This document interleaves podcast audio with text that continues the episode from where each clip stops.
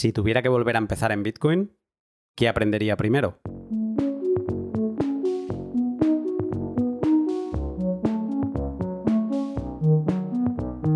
Hola, ¿qué tal? Os habla Lunaticoin y bienvenidos a mi podcast. El capítulo de hoy viene a contestar esta única pregunta. Con todo lo aprendido en los 5 años que llevo cayendo por la madriguera, ahora, en 2022, si tuviera que volver a empezar en Bitcoin, ¿qué habilidades y conocimientos estudiaría primero? En 12 puntos ordenados cronológicamente, trato las actitudes, lecturas, conocimientos y habilidades que creo son más importantes para empezar a la máxima velocidad. Una síntesis y repaso personal a todo lo que para mí acaba desembocando en un Bitcoiner soberano que exprime el verdadero potencial de la invención de Satoshi. Si todavía no te has animado con Bitcoin, este podcast puede ayudarte a darte cuenta que esto no va de precio, ni de lejos, y que de hecho no es hasta el punto 7 en el que te explico cómo comprar tus primeros satoshis, la unidad más pequeña en la que se dividen los bitcoins. Si justo estás empezando, puede ser una buena guía para ordenar tus primeros pasos y también para evitar algunos de los errores que yo sí cometí en el pasado. Y si ya eres un bitcoiner de los pies a la cabeza, puede servirte para pensar en tu lista personal de habilidades y conocimientos imprescindibles. Mi enfoque ha priorizado en todo momento la soberanía personal, la privacidad el conocimiento y la custodia segura. La idea de este formato se la debo al canal de YouTube Hola Mundo de Nicolas Schurman, al que he empezado a seguir hace relativamente poco y del que me han encantado sus vídeos bajo esta misma temática, pero con enfoque al desarrollo de software. Muy recomendable desde ya. Este podcast ha sido posible gracias a mis sponsors, a Hodel Hodel, a Bitrefill y a Brains, todas empresas bitcoiners que comparten mis mismos valores de custodia, KYC free y libertad. Y antes de dejarte con el pod, déjame que te cuente por qué te va a interesar conocer a Hodel Hodel. Hodel Hodel es la página web en la que podrás comprar tus primeros bitcoin a otros bitcoiners. La gracia de su sistema es que al coordinar compra-ventas entre particulares no estás obligado a identificarte y puedes acumular bitcoin de forma privada. Hodel Hodel se encarga de supervisar la operación utilizando los contratos inteligentes de Bitcoin y garantizando que nadie se va a ir con lo que no es suyo sin haber cumplido su parte del trato antes. Si te interesa aprender cómo comprar en Hodel Hodel, en mi canal de YouTube encontrarás unos tutoriales paso a paso al respecto. Y en otro lado de la balanza, eh, Hodel Hodel también tiene otro magnífico servicio llamado Lend. Otra página web en la que, siguiendo la misma filosofía que su web de intercambio, podrás prestar y tomar prestado. Una de las características de Bitcoin, que no cubro en este podcast, es su capacidad de garantizar operaciones, como cuando utilizas una casa para, como garantía de un préstamo hipotecario o cuando utilizas tu nombre para avalar una operación. Cuando acumules Bitcoin podrás utilizarlo como garantía para tomar un préstamo y en Lend de Hodel Hodel no te pedirán ningún dato. Si tienes stablecoin, monedas valor dólar que viven en una cadena de bloques, las puedes también prestar en LEN y ganar un interés por ello. La soberanía sin ceder datos personales en la compra-venta y los préstamos la encuentras en Lend y Hodel Hodel. Si no tienes cuenta, recuerda que si te registras siguiendo el link de la descripción, tendrás un descuento en comisiones de la parte del exchange para siempre.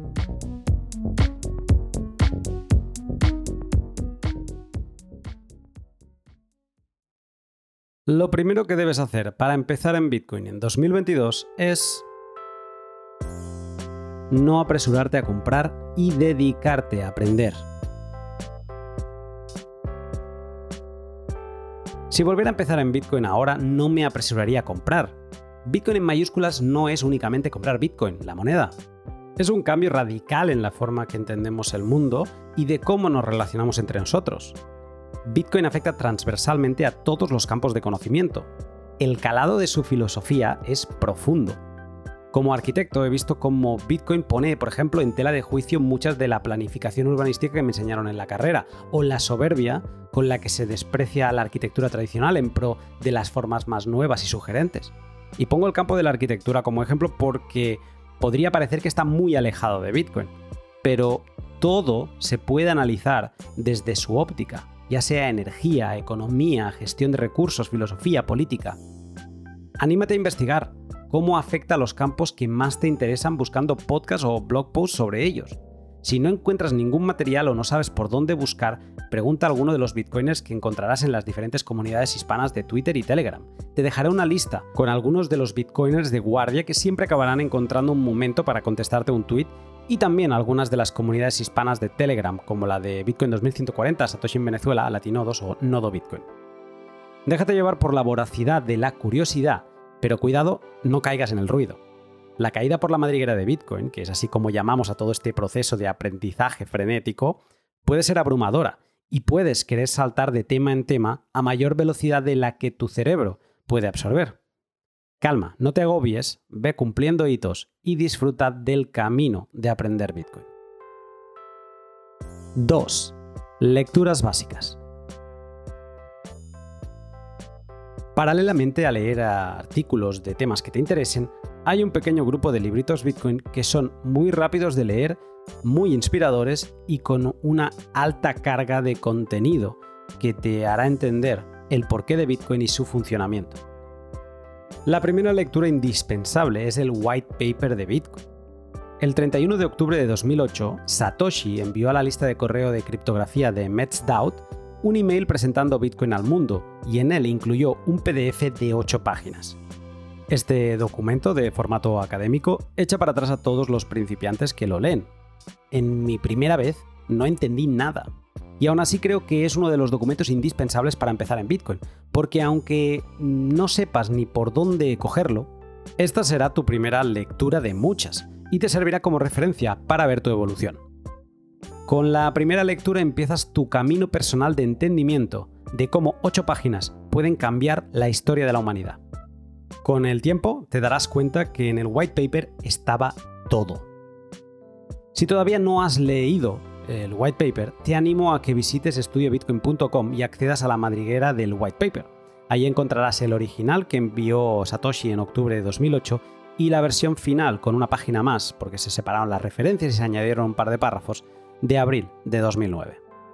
Después del white paper, la que para mí es una especie de extensión desarrollada de este, es el libro de Jan Pritzker, Inventing Bitcoin, con traducción al español por Adolfo Contreras eh, bajo el nombre de Inventemos Bitcoin.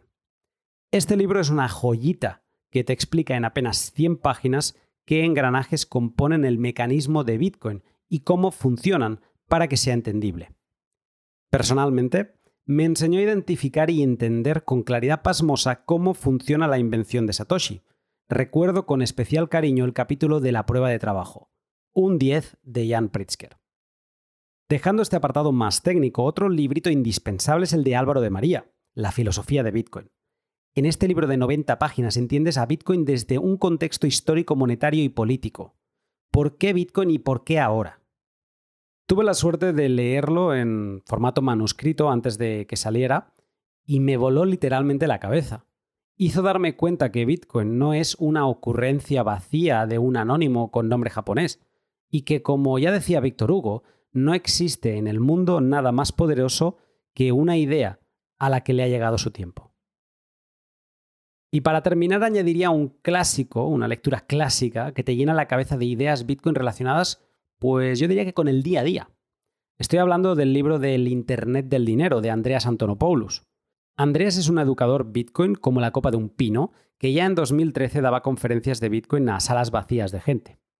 Andreas fue de los primeros en entender la importancia de Bitcoin y se encargó de ir motivando y formando a un sinfín de numerosos Bitcoiners.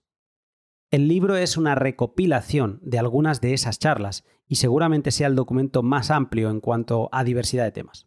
La referencia de todos estos libros que te acabo de explicar la encontrarás en la descripción de este podcast.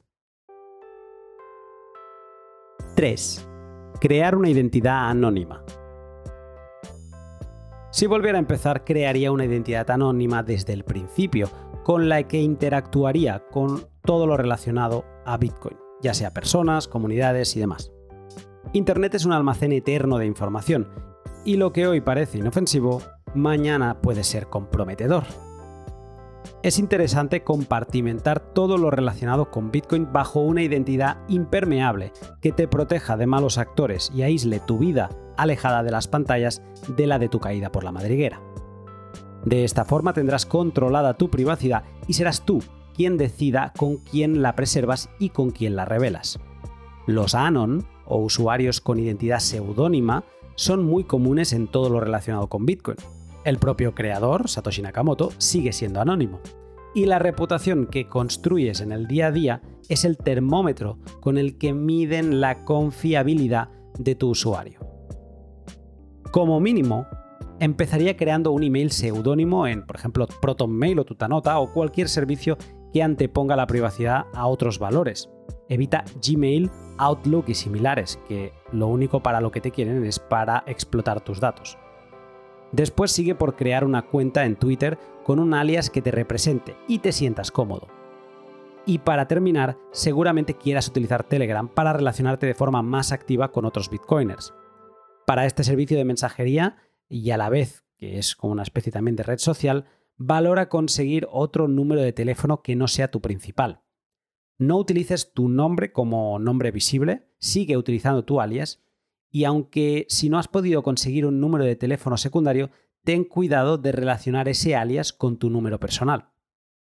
Para tu identificador, lo que va detrás de la arroba, digamos, el handle de Telegram, que también tiene como en Twitter, mantén el nickname de tu Anon para que se pueda reconocer tu usuario entre redes y así mantener la reputación. Antes de interactuar en ningún grupo, recuerda verificar tus preferencias de privacidad. Especialmente importante es especificar que nadie pueda ver tu número telefónico. Con estas premisas podrás empezar a relacionar tu identidad digital de forma bastante privada para con el resto de bitcoiners mientras proteges tu otra identidad. Podrás seguir subiendo el nivel de privacidad para protegerte de otros actores, pero de eso te hablo en otro punto, fuera de la identidad digital. 4. Practicar en testnet. La red de testnet es una red de pruebas que funciona como la de Bitcoin, pero sin incentivo económico. Esta red no busca aportar utilidad a través del intercambio de valor, sino con la posibilidad de poder testear aplicaciones y cambios en el protocolo antes de llevarlos a la red principal o mainnet. Esta red es fantástica para experimentar cómo enviar, recibir, custodiar y gestionar monedas de Bitcoin. Al no estar pensada para intercambiar valor, hay diferentes webs que te envían algunas fracciones de TBTC, ¿vale? Como PTC pero con una T delante, que es como se denominan este tipo de Bitcoin. Si volviera a empezar en Bitcoin crearía una wallet que aceptara a testnet y me rompería la mano practicando con ella. En este camino me forzaría a aprender qué tipos de direcciones on-chain existen, tanto para la red principal como para la de testnet, y así empezar a identificarlas y no confundirlas cuando quiera empezar a acumular Bitcoin de verdad. Las prácticas con testnet es algo que nunca dejarás de lado y luego de utilizarlas para aprender lo básico, seguirás pues con, por ejemplo, aprendiendo qué es el coin control, qué es el etiquetado de monedas, CoinJoin, apertura de canales en Lightning, etc. Las mejores wallets para practicar en testnet son Sparrow para escritorio y Green Wallet para móviles Android y iOS. Sparrow es un portaaviones que querrás seguir utilizando en mainnet, mientras que Green Wallet es muy pobre en funcionalidades y solo la querrás utilizar en este periodo de test. En la descripción te dejaré unos cuantos links de interés para poder pedir monedas de testnet y también para saber cuáles son los siguientes pasos una vez tengas testnet dominado. 5. Diferenciar on-chain de Lightning. Acercándome al momento de adquirir mis primeras fracciones de Bitcoin, voy a empezar a cruzarme con varios palabrejos. Dos de los que pueden crear más confusión son Bitcoin on-chain y Bitcoin Lightning. Ambos términos hacen referencia a formas de transaccionar Bitcoin. Bitcoin on-chain es la forma que utilizamos y conocemos desde el inicio de los tiempos, es la forma que nos dejó Satoshi y la que querrás utilizar para guardar toda la cantidad de Bitcoin que quieras a medio y largo plazo. Bitcoin Lightning es otra forma de transaccionar que puso en papel en 2015 Pun y Drilla y se materializó en 2018. Lightning es una red que envía Bitcoin a la velocidad del rayo y es ideal para pagos. No la recomiendo para custodiar muchos fondos y se debe entender como una versión digital de tu cartera del día a día. Si no llevarías mil dólares encima, quizá no los quieras tampoco tener en Lightning. Aprendiendo sobre ambas redes te permitirá decidir y coordinar cómo vas a empezar a adquirir tus primeros sats. ¿Vas a querer hacerlo vía on-chain? Querrás hacerte con una wallet como Blue Wallet. ¿Vas a querer hacerlo por Lightning? Querrás hacerte con una wallet como Breeze o Phoenix. Encuentra más información sobre este tema y también los links de estas wallets que te acabo de contar en la descripción.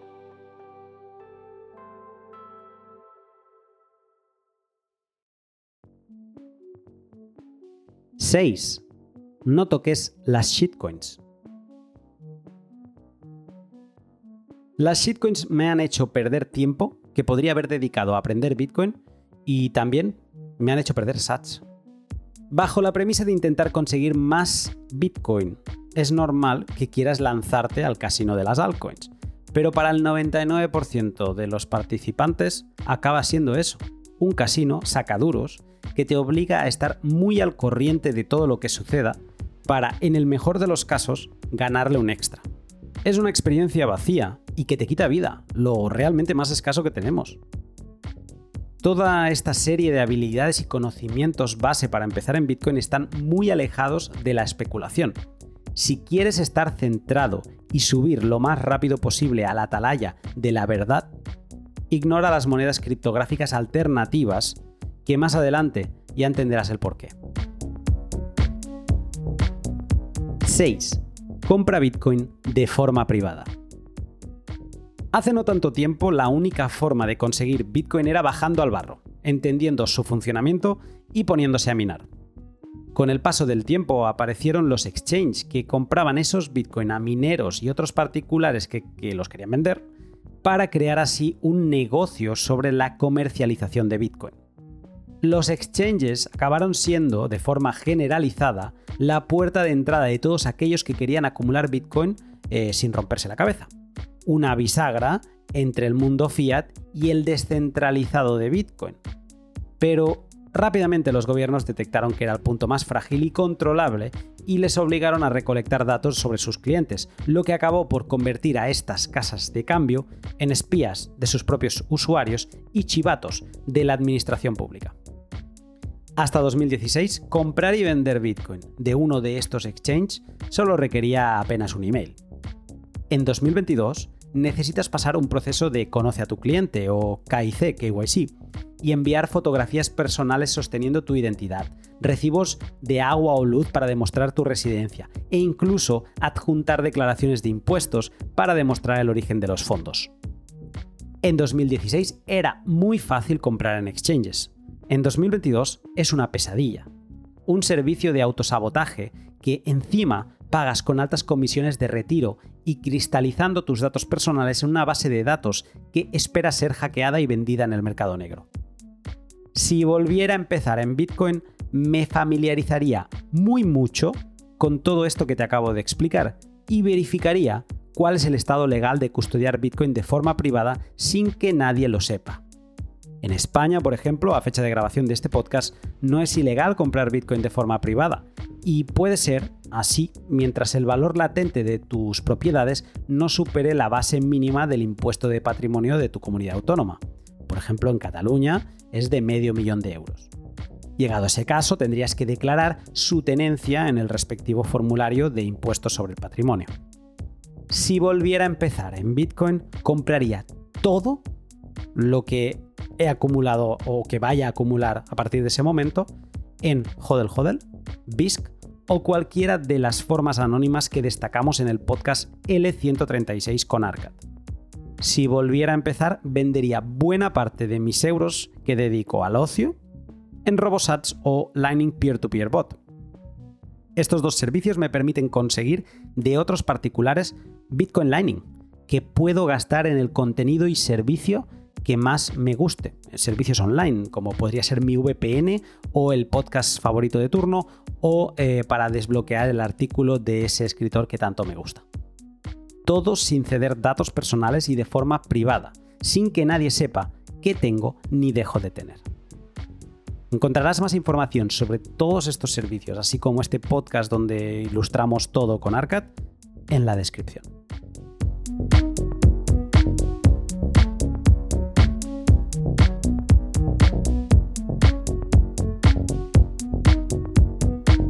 Te interrumpo un momento para hablarte de mis otros dos sponsors. Bitrefill es una genialidad y un servicio de 10 que querrás conocer para tu vida bitcoiner. Bitrefill es una página web en la que podrás conseguirte de todo pagando con Bitcoin. Bitrefill ofrece tres tipos de productos. Tarjetas regalo de establecimientos que utilizas recurrentemente y que te permitirán vivir pagando con Bitcoin on-chain o Lightning. Y estoy hablando de servicios como Steam, Zara, Amazon, IKEA o el corte inglés. Después tienen otro tipo de producto que de hecho son los con los que empezaron y son un producto estrella, que son las recargas móviles, con las que podrás poner saldo a los números de tarjetas de teléfono que compres eh, local o internacionalmente, porque tienen compañías de prácticamente todos los países del mundo. Y para terminar, tienen un servicio para usuarios avanzados de Lightning con el que conseguir liquidez entrante para sus nodos. Vivir con Bitcoin no sería tan fácil si no existiera Bitrefill. Si todavía no has cotilleado en su catálogo, anímate a hacerlo siguiendo el link de la descripción. Y Brains, una de las compañías que debes conocer si lo que te interesa es conseguir Bitcoin practicando la forma original de hacerlo, a través de la minería.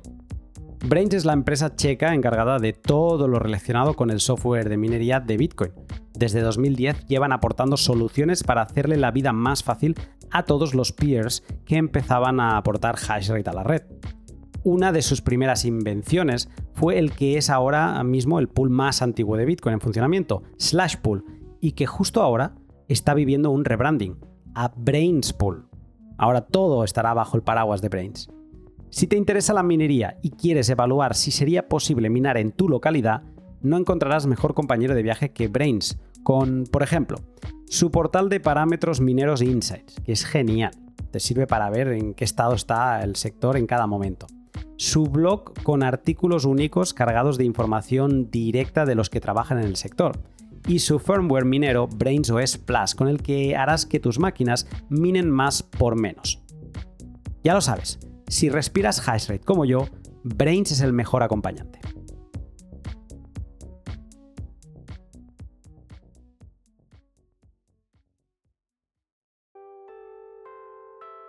¡8! Colabora con Bitcoin. Bitcoin es un proyecto open source que está mantenido por todo el que quiera. Mientras vayas acumulando satoshis y cayendo por la madriguera, vas a aprender un montón de cosas que junto a las que ya llevas en la mochila tienen un potencial increíble. Si volviera a empezar en Bitcoin utilizaría ese potencial que todos tenemos para colaborar.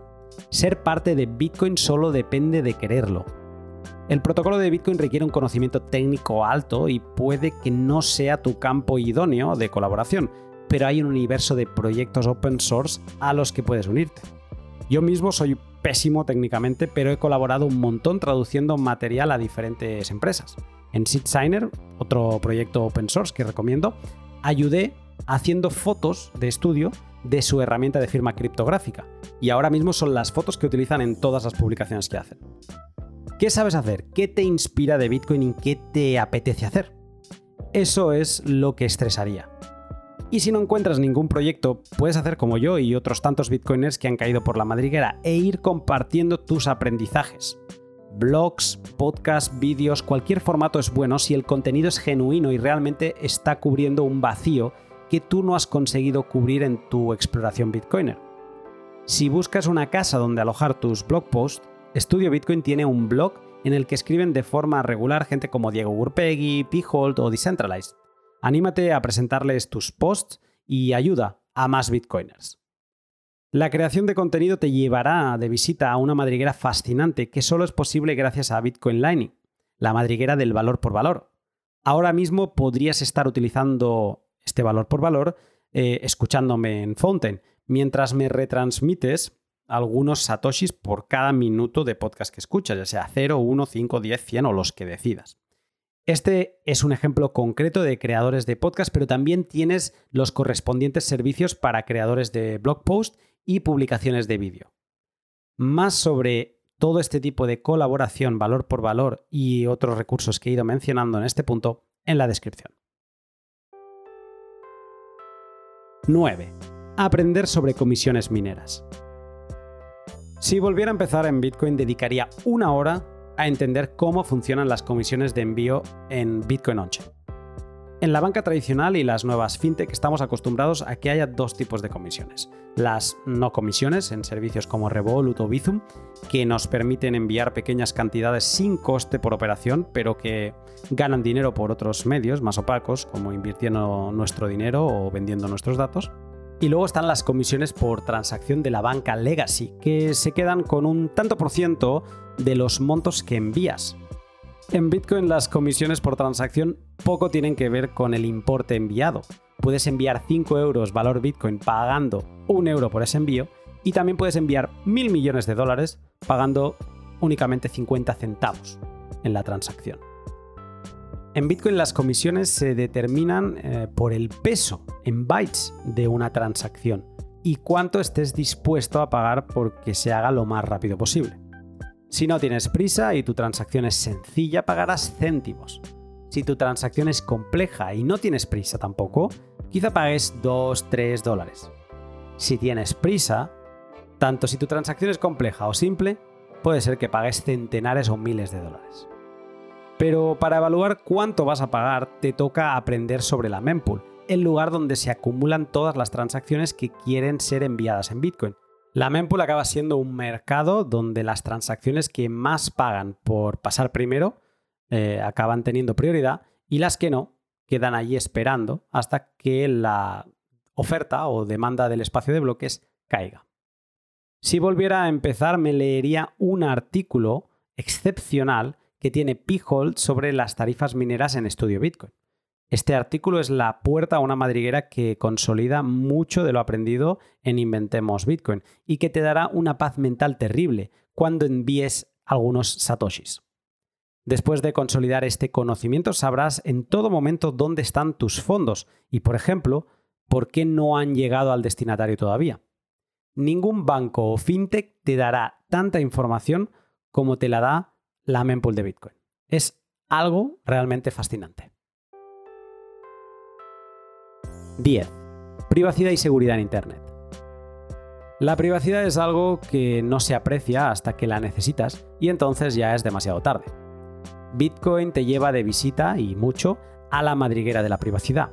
Si antes te he explicado cómo proteger tu identidad con la creación de un alias seudónimo con el que interactuarás con todo lo relacionado con Bitcoin, si volviera a empezar intentaría aprender también un mínimo sobre privacidad y seguridad en Internet.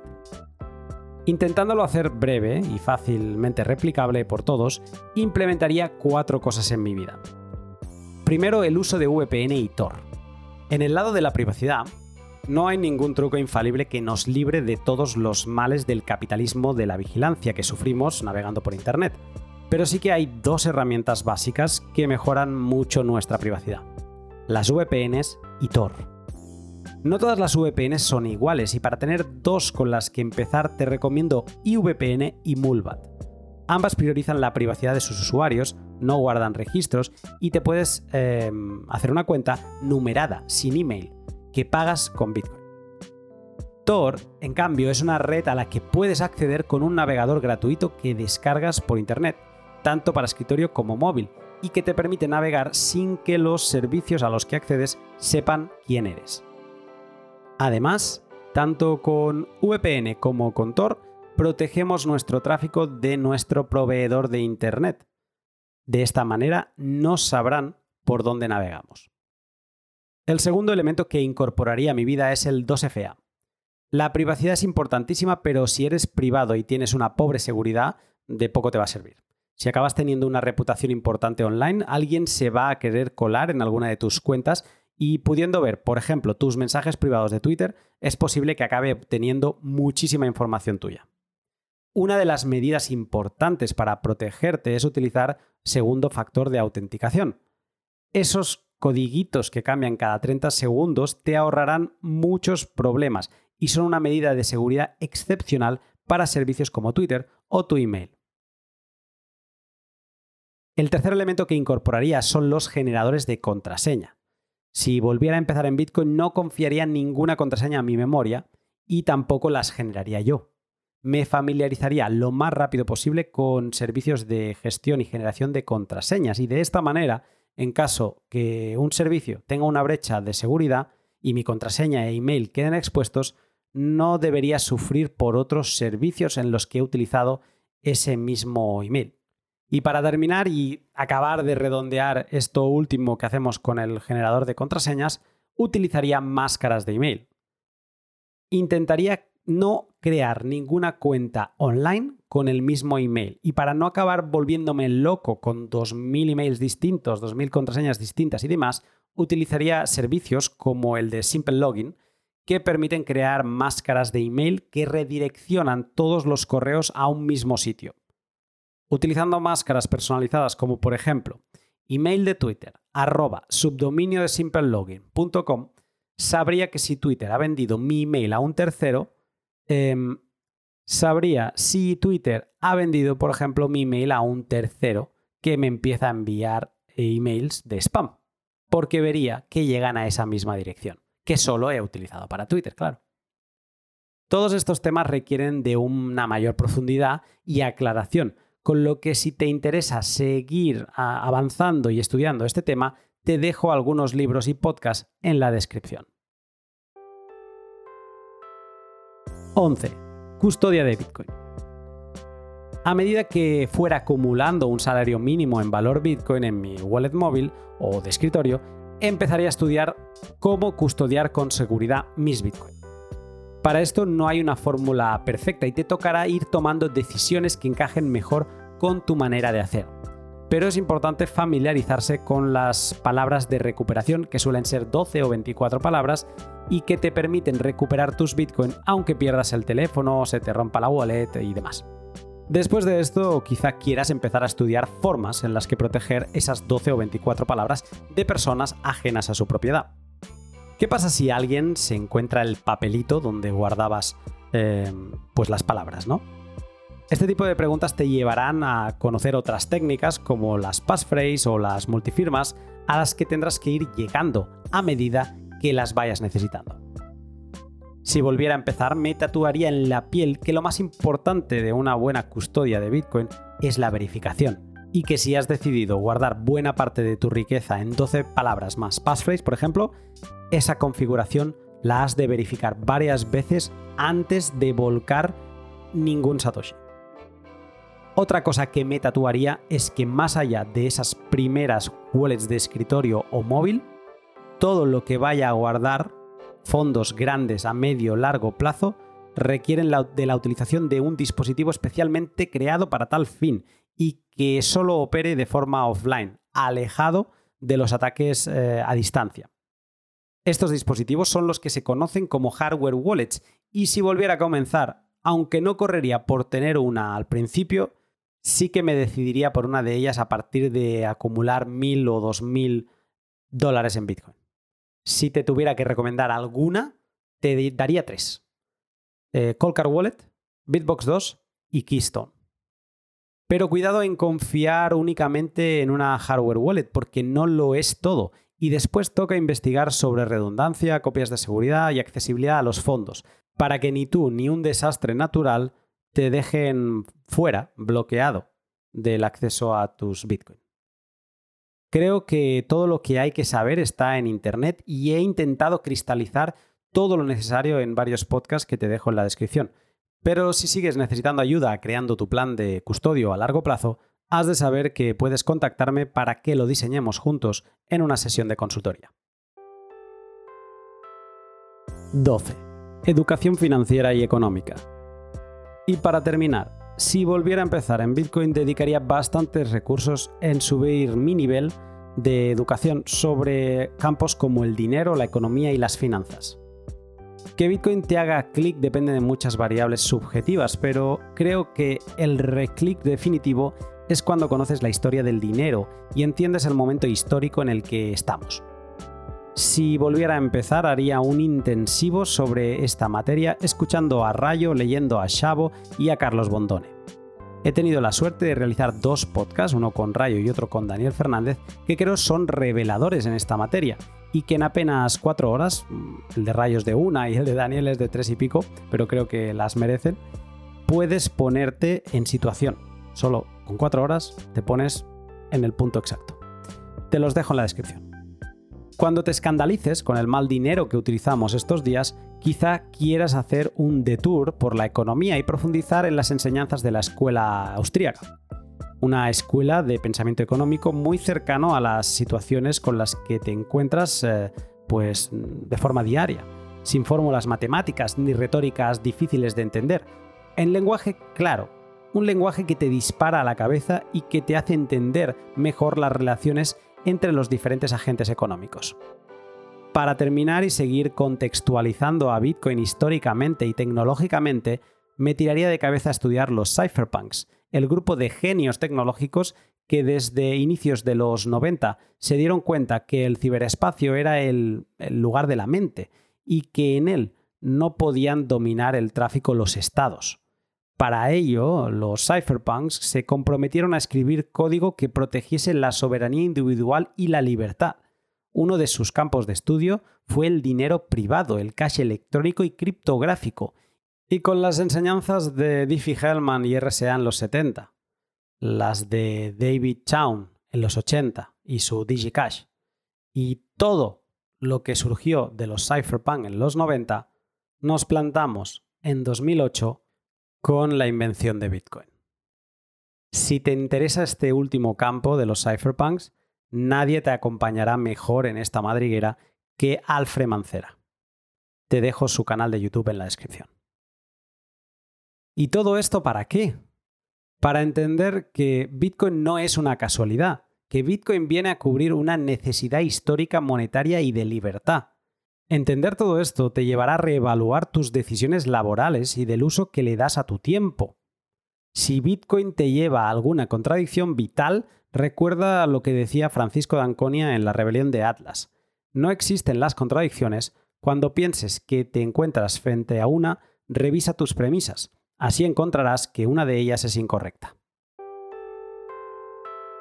Y hasta aquí 12 cosas que haría y estudiaría si volviera a comenzar en Bitcoin para, en mi humilde opinión, centrarme lo más rápidamente posible en lo que realmente importa de la invención de Satoshi.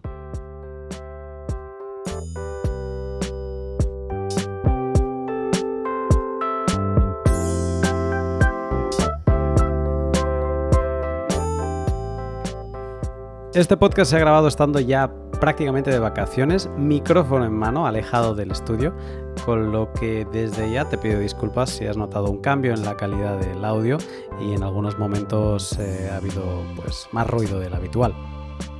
Antes de terminar quería dar las gracias a todos los que me ayudáis compartiendo, retuiteando y hablando sobre mi podcast, también comentándolo en plataformas ya sea de podcast o de valor por valor, podcasting 2.0 y especialmente les mando un abrazo enorme a todos mis Patreons que desde inicios de 2020 ah, llevan apoyándome, ahora ya son unos cuantos, casi 100, y me apoyan económicamente mes a mes para que pueda dedicarme a lo que más me gusta, que es a realizar podcast.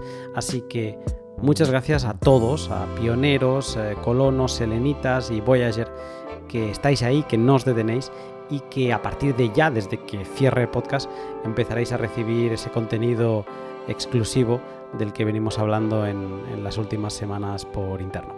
Muchas gracias de corazón. Y al resto os saludo en el que será el último podcast de la temporada, el L160, y con ese cerraré una cuarta temporada frenética que empezaba en el L120 hablando con Gloria Álvarez en septiembre de 2021 y que me ha llevado de paseo por un montón de invitados que no hubiera ni imaginado. Así que con ganas de empezar a planear ya eh, la quinta temporada, que se dice rápido, voy a tomarme unos días de descanso, me he tomado unos cuantos, pero ahora me los voy a tomar con, con más profundidad para llegar cargado de pilas a un fin de año que será de locos, con tres conferencias o cuatro, ahora que lo pienso mejor, que me van a llevar a dar un poco la vuelta al mundo y que espero contaroslas por aquí. Muchas gracias por estar aquí y os saludo pronto.